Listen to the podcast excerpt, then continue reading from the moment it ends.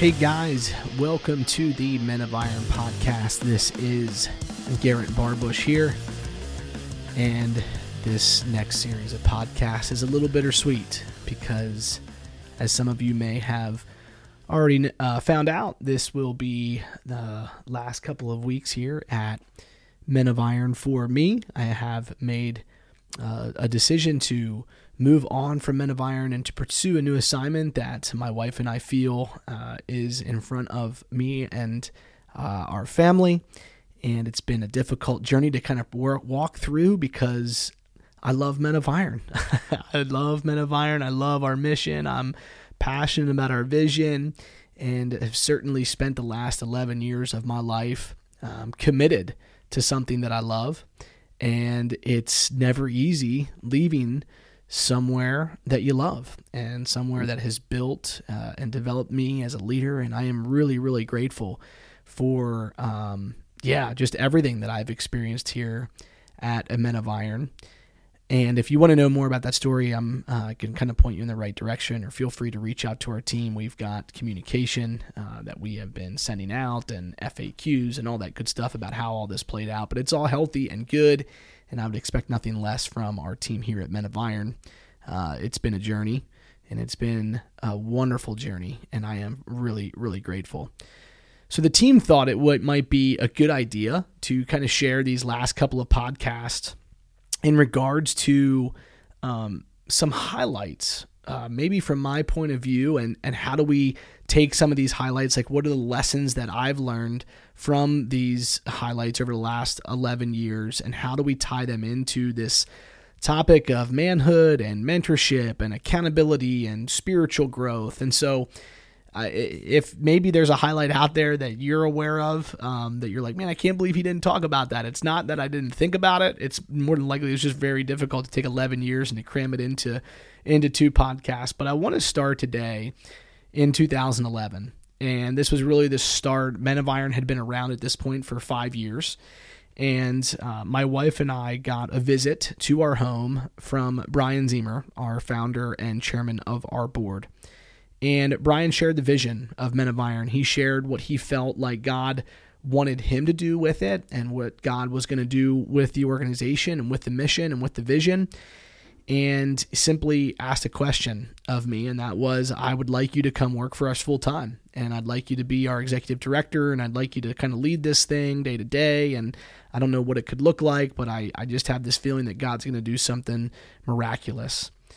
And so, why do I share that as a highlight? Um, I share it as a highlight because I'm filled with gratitude um, as I think back to it. Because there was a man sitting across the table from a guy, from another man in his mid 20s that's just newly married, just starting a family.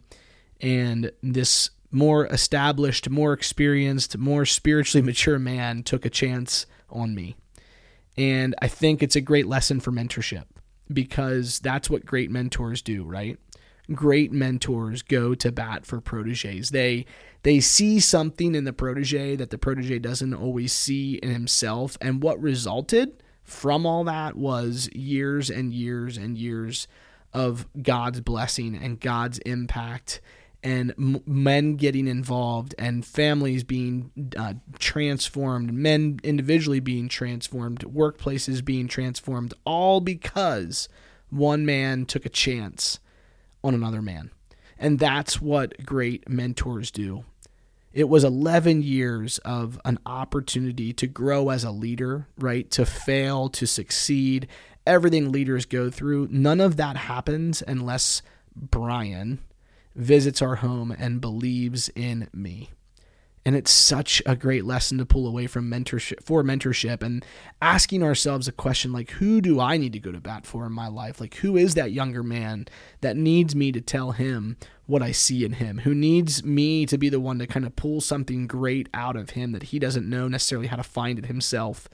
But that's a highlight. And I think that that's the lesson. It's not about me, it's not about Brian, but it's ultimately about this lesson of looking at men going to bat for another man, looking for ways to promote them into leadership so that God's kingdom wins and that God gets the glory. That's number one. I want to fast forward a bit into 2012. So we were maybe a little bit less than six months into the journey. Uh, we hosted this meeting in Manheim, Pennsylvania, at a train station uh, that is kind of set up now as an event venue. And we hosted a meeting there. We sent invites out to uh, leaders, to influencers, to churches, to pastors and we didn't know what we were doing, but we presented the vision of Men of Iron. We presented about mentorship and how we wanted to partner with people and we wanted to get mentorships in the lives of men. And basically, we didn't know what we were doing, but we were we were fired up. We were passionate about it, right? We had a vision, uh, we had a plan. We didn't know all the details. We didn't know necessarily how we were going to execute everything, but we communicated the vision and from that really the the start of men of iron as an organization it, it really that was the catalyst because there were men there and uh, that partnered with us that day. There were mentors there that partnered with us. There were proteges there that day that partnered with us. There were church partners and pastors that partnered with us and said yes we want to link arms with you. We want to make mentorship become a reality in our church in our community. And it really was the catalyst to a lot of significant growth from 2012 to 2014 and so, why am I sharing that? I look back and like I said, we didn't know necessarily what we were doing, but we were excited and we shared the vision. And and really, the lesson in all of this is the significance of um, supporting the enthusiasm of others supporting the vision that God may give somebody else that He hasn't necessarily given you, but jumping on board as a support system. Because if those men there that day don't support us by saying, Yes, I will be involved, Men of Iron doesn't get off the ground and grow. It doesn't, it doesn't start. There's no catalyst, there's no foundation, there's there's nowhere really to start running from. And I look back and I can remember very specifically certain men that were in that room sitting in certain seats. I can remember very vividly. And I am forever grateful for those men that were there that said, Yes, we're going to take a chance by partnering with you. We're going to support this enthusiasm, this passion, this vision that God has given you. And I think it's a lesson for all of us, right? For all of us, is that when God gives somebody a vision, man, they they're filled with the Holy Spirit and they're excited. And one of the worst things we can do is start to question that vision, to poke holes in that vision. We live in a very, very critical culture. And yet, what I've found is that sometimes the greatest support system that we can be to other believers, to other men, is that when God gives them a vision, maybe we can't get involved in the day to day, but man, maybe we can get involved by supporting them financially. Maybe we can get involved by jumping on board and being part of their programs. Maybe we can just be involved by just being a prayer partner to them. But the bottom line is that day, Men of Iron had maybe five years of a track record but it was just as something inside the walls of a church at that point. We didn't really have a track record as an organization, and yet there were people in that room that believed in us, that jumped on board, and they were really the foundation to a lot of growth over the next several years. And so I want to encourage all of us when God gives somebody else a vision, man, look for ways to just supernaturally support and encourage that journey that they're on because it can mean the world to whoever is going through that. The third thing I want to bring up is 2014. This was a, time of our first hire. His name was John Carpenter. Uh, many of you that have been involved with Men of Iron for a lot of years might know John. But John was our first hire. I uh, didn't necessarily have the money to pay John at the time. I remember meeting with him at a Panera Bread. He was working another job, and I said, Hey, this is what it could look like. Are you on board? Could you do something? What could we do to make this work? And he said, Sure. Like let, let's let's make this work out. And I look back at that, and, and John is no longer an employee with Men of Iron, but here's what John is John is now a generous donor. John has been on multiple equilibrium retreats. He's been part of multiple mentorships. Uh, he's been part, part of multiple small groups.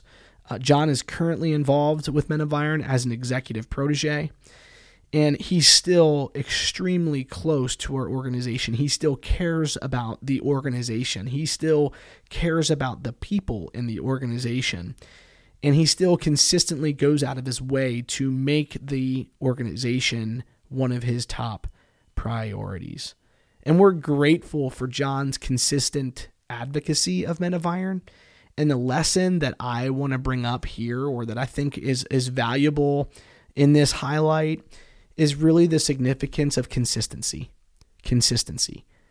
because John would be maybe John, I'm I'm gonna bust your chops here a little bit on this podcast, but John would maybe be looked at as somebody that's not as consistent as some in this world. But I can tell you that John's consistency and his advocacy for Men of Iron has been top notch.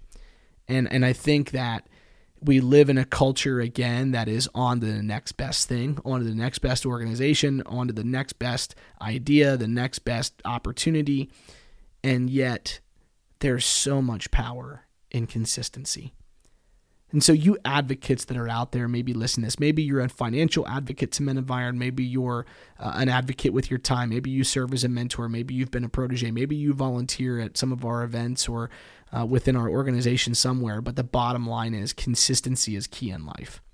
And I am forever grateful for these people that have been consistent through the years as advocates because that more than anything sometimes brings the most amount of encouragement is when people rally around the cause, around the mission, around the vision, and they don't go anywhere. You know that you can rely on them today, tomorrow, and the next day. And for that, I am super, super grateful. I want to go back to that same year um, in 2014 and we hosted uh, our very first fundraiser called The Breakout. And I am forever grateful for TJ and Brooke Musidis, who took a chance on Men of Iron and really helped us to establish our roots.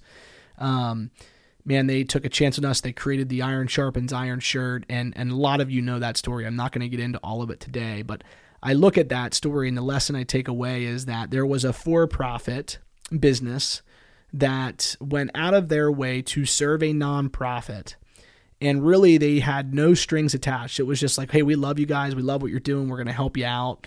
But what resulted in that was the Iron Sharpen Iron t shirt going viral and being one of Walk in Love's top selling shirts, I think still to this day. And TJ and I spoke at an event about this uh, at a chamber event one time where it was really like, hey, when a for profit really does go out of their way to serve a nonprofit, it can actually go and benefit the for profit more than they think. And, and that's exactly what happened. And I look back at the breakout, that that event where we sold that shirt uh, online for several hours. There were pro athletes that bought it. Coach Tony Dungy bought a shirt. Uh, it went viral and it was amazing. But it all started because of a vision from a our first employee John Carpenter, b a, willingness to work with us as from a from a for profit standpoint from TJ and Brooke, and then c it took the community to rally around it to really support it and really really good things happen from there. And so that's a major major highlight. And I'm just I look at the the the responsibility of the marketplace uh, to support uh, God's initiatives and what He has put on the hearts and the minds of His of His people. And then the last thing for this episode is I want to go to 2015 the meeting of a gentleman by the name of Dave Zillig from Tampa, Florida, who called our office. And there's a lot to this story, and I don't have time to get into it today. But I, I, I met a man shortly thereafter who shared his vision for this thing called Equilibrium. And it was a retreat based um, program, um, group, if you will, mentorship, all kind of wrapped in one. And I watched this man, I heard this man sit across the table from me tell me about how God had asked him to retire early and had entrusted him with this mission of mentoring younger men. And he had developed Equilibrium. And this was his baby. This was the passion, the vision that God had given him. And uh, before I knew it, years passed, and Dave had kind of gifted this equilibrium thing to Men of Iron and said, "Really, like I think you guys can actually do more with it. I think you guys can make it better." And and you know the rest. If you've been listening to the podcast, you know all about equilibrium, our equilibrium elite retreats. If you don't, check out our website. But the bottom line is the the importance of collaboration is is really the lesson that I've learned here and the importance of being willing to let go of the things that God has given us when it's time for the next generation to move it forward. Because at the end of the day, Dave Zillig, Equilibrium, had a similar vision. It had a similar passion for men, for mentorship, for accountability. But the bottom line is, we were just going about things a little bit differently. But we were willing to have the hard conversations around that table to say, hey, how do we work together? And that is really what this is all about, right? That's what mentorship's all about is looking and sitting down and having hard conversations saying, "Hey, how do we work together? We might be two different men, but how do we work together for the greater good of the kingdom?" And so these are just a few highlights. I'm going to continue on from 2015 through 2023 over the next couple of episodes. But I just want to say thank you. Uh, this is going to be an incredible time of reflection and sharing uh, the journey over the last 11 years. And I look forward to the next episode. We'll talk to you guys next time.